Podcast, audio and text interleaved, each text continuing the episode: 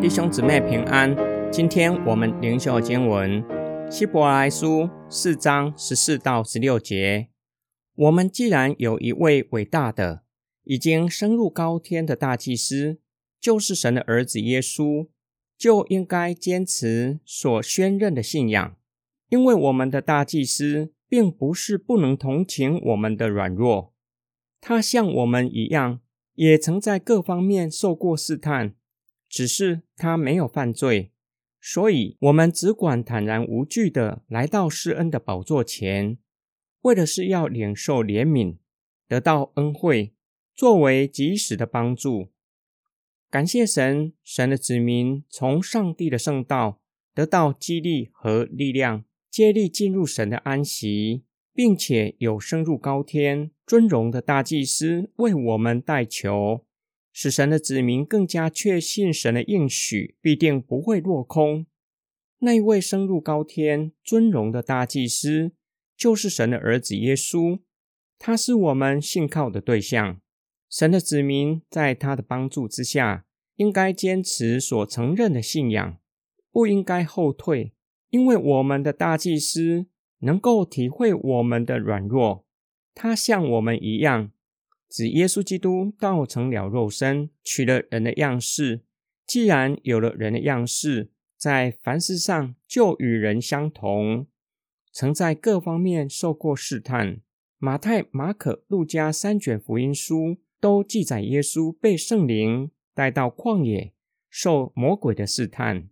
耶稣没有被魔鬼的试探胜过去。耶稣以神的话语抵挡魔鬼的试探。耶稣没有违背父的旨意。耶稣不止面对魔鬼的试探没有犯罪，他在地上三十三年半的生活都没有犯罪。作者得到一个结论：我们只管坦然无惧来到施恩宝座前，以信心支取大祭司耶稣基督所成就的恩典，也就是与神的关系已经建立起来。大胆的、自由的来到神的宝座面前，对信的人而言，不是审判的宝座，而是施恩的宝座，是罪得赦免、可以听见上帝声音的宝座。为要领受怜悯，得到恩惠，作为及时的帮助。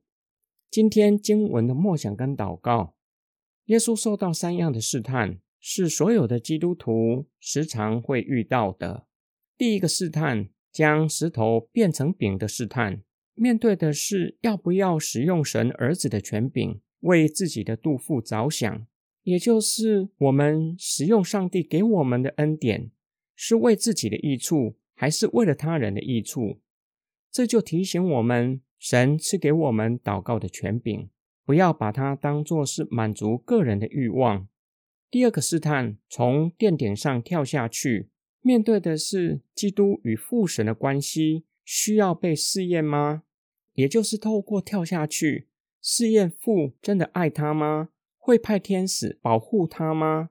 第二个试探提醒我们：我们是不是也有这样的想法，或是曾经有过这样的试探，想要透过一些的方式去考验上帝是不是爱我们，是不是在意我们？这样的想法。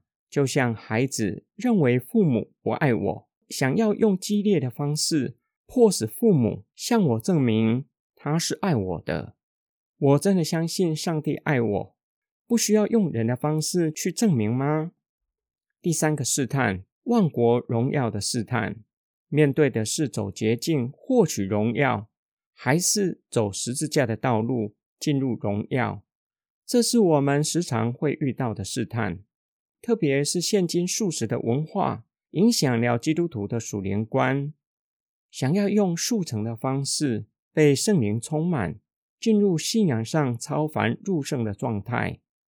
灵性成长需要下功夫，需要好好的读经祷告，并且实践所信的信仰，以此操练灵性，也需要一颗愿意为信仰付上代价的心智。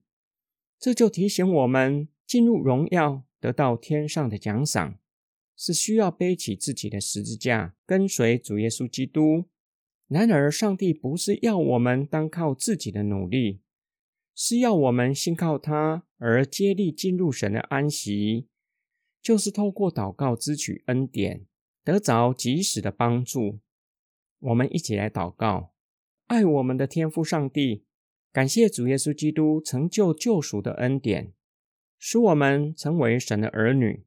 让上帝的宝座成为施恩的宝座，是我们领受恩典的地方，也是我们与父神说话的宝座，使我们可以向父神倾心吐意，将我们的需要都带到父神的面前，并且使我们可以明白父神对我们的心意，可以照着父神的旨意过每一天的生活，并且从父神的话语。和圣灵的工作，放下忧虑重担，重新得力，奔跑天路。